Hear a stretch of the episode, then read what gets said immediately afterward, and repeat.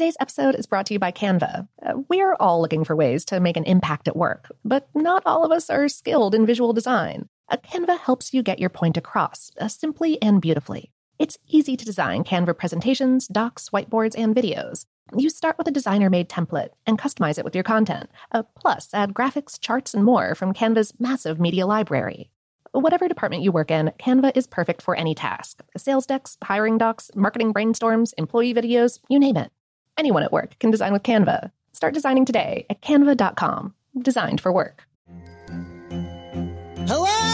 Acclaimed comics writer and notorious Scott Summers hater, Rosie Knight. Well, hello, Emmy winning podcaster and totally unbiased Targaryen royal supporter, Jason Concepcion. Somehow the X Ray Vision podcast has returned. And like always, we'll be here every week. You'll hear from TV writers, actors, comics creators, pop culture critics. Nothing is off the table. Listen to X Ray Vision on the iHeartRadio app, Apple Podcasts, or wherever you get your podcasts.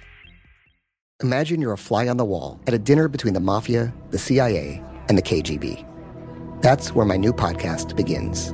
This is Neil Strauss, host of To Live and Die in LA, and I wanted to quickly tell you about an intense new series about a dangerous spy taught to seduce men for their secrets and sometimes their lives. From Tenderfoot TV, this is To Die For. To Die For is available now. Listen for free on the iHeartRadio app, Apple Podcasts or wherever you get your podcasts.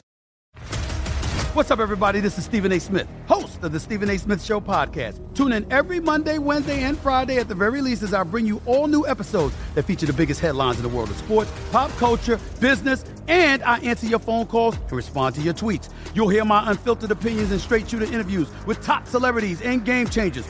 All that and more. So listen to the Stephen A. Smith Show podcast on the iHeartRadio app Apple Podcast, or wherever you get your podcast. I used to have so many men. How this beguiling woman in her 50s, she looked like a million bucks, scams a bunch of famous athletes out of untold fortunes. Nearly $10 million was all gone. It's just unbelievable. Hide your money in your old rich man because she is on the prowl. Listen to Queen of the Con, Season 5, The Athlete Whisperer, on the iHeartRadio app, Apple Podcasts, or wherever you get your podcasts. Welcome to Brainstuff, a production of iHeartRadio. Hey, Brainstuff, Lauren Vogelbaum here. Why do songs and jingles get seemingly inextricably stuck in our heads? I mean, I forget my phone number sometimes, so why does my brain occasionally dredge up a song from a 1990s Bagel Bites commercial and play it on repeat for hours?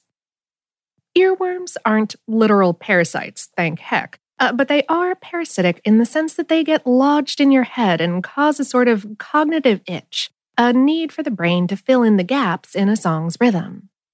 When we listen to a song, it triggers a part of the brain called the auditory cortex. Researchers at Dartmouth University found that when they played part of a familiar song to research subjects, the participants' auditory cortex automatically filled in the rest. In other words, their brains kept singing long after the song had ended.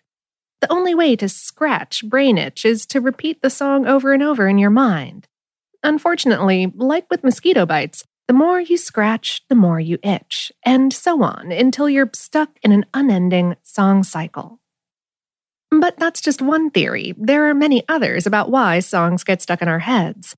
Some researchers say stuck songs are like thoughts that we're trying to suppress. The harder we try not to think about them, the more we can't help it. Other experts claim that earworms are simply a way to keep the brain busy when it's idling. James Kellaris, a marketing professor at the University of Cincinnati College of Business Administration, has done research on earworms and brain itch, and he's found that as many as 99% of us have fallen prey to them at one time or another.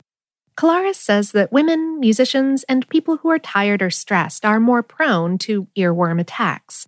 With musicians, it makes sense because they're listening to music continuously, but Kellaris isn't sure why women have been found to be more susceptible.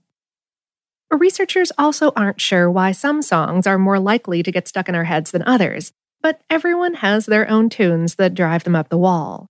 Often the songs have a simple, upbeat melody, catchy, repetitive lyrics, and a surprise like an extra beat or unusual rhythm, uh, the same factors that made the songs or jingles popular in the first place.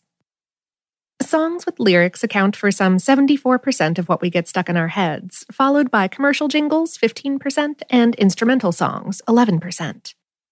And even though it can be annoying, we don't just repeat the songs that we hate. In one study done by researchers at Bucknell University, more than half of students who had songs stuck in their heads rated them as pleasant, and 30% were neutral. Only 15% of the songs were considered unpleasant. Unfortunately, there is no tried and true way to get songs out of your head once they're stuck in there. They can stick in your brain for anywhere from a few minutes to several days. Most earworms will eventually crawl out on their own, but if a song is nagging you to the brink, here are a few tips. Try singing a different song, playing another melody on an instrument, or listening to other music. Or switch to an activity that keeps you busy, like working out. Or try listening to the song all the way through. Researchers even recommend picturing the earworm as a real creature crawling out of your head and then imagining stomping on it. They also say that talking about your earworm can help, but you might want to be careful. Your friends and family might not appreciate it. Though, if you do prank someone with an earworm, you'll be in historic company. Back in the 1700s, Mozart's children would supposedly annoy him by starting a melody on the piano and leaving it hanging. He would rush downstairs to finish the tune.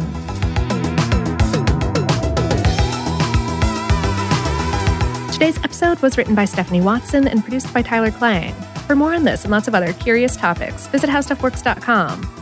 Brainstuff is production of iHeartRadio. For more podcasts from iHeartRadio, visit the iHeartRadio app, Apple Podcasts, or wherever you listen to your favorite shows.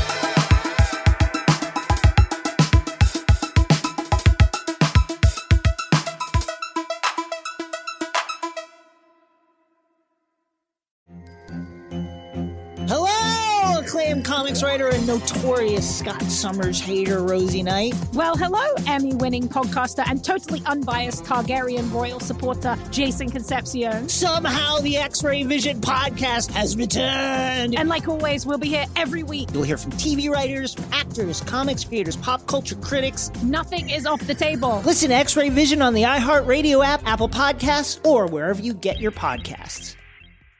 Imagine you're a fly on the wall at a dinner between the mafia, the CIA, and the KGB. That's where my new podcast begins. This is Neil Strauss, host of To Live and Die in LA, and I wanted to quickly tell you about an intense new series about a dangerous spy taught to seduce men for their secrets and sometimes their lives. From Tenderfoot TV, this is To Die For. To Die For is available now. Listen for free on the iHeartRadio app, Apple Podcasts, or wherever you get your podcasts.